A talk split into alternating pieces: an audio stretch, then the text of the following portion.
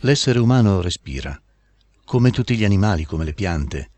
Ha un cuore che batte, suono, silenzio, ritmo. La vita nell'universo non è altro che ritmo.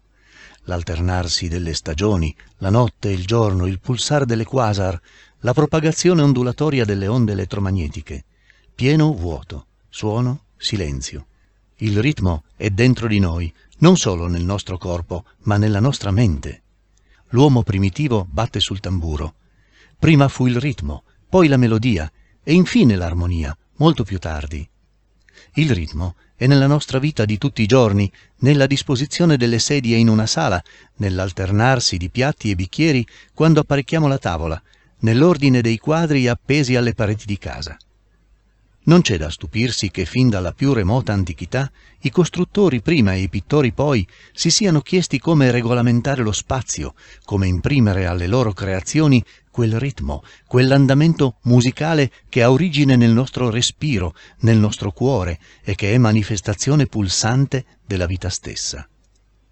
La scoperta della sezione aurea del segmento e la costruzione del rettangolo aureo rappresentano non solo la fine di un lungo percorso di ricerca, le cui tappe ci sono ignote, ma anche l'inizio di tutta l'arte occidentale come oggi la conosciamo.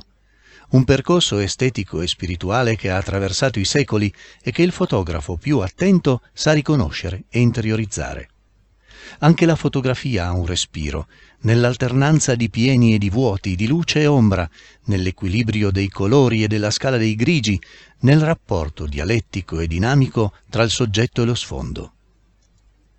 Pensare a tutto questo quando fotografiamo ci rende partecipi di un grande gioco intellettuale, ci unisce idealmente alle menti che hanno percorso i secoli alla ricerca dell'armonia nascosta nelle cose, per svelare, tradurre e finalmente comunicare il segreto respiro del cosmo.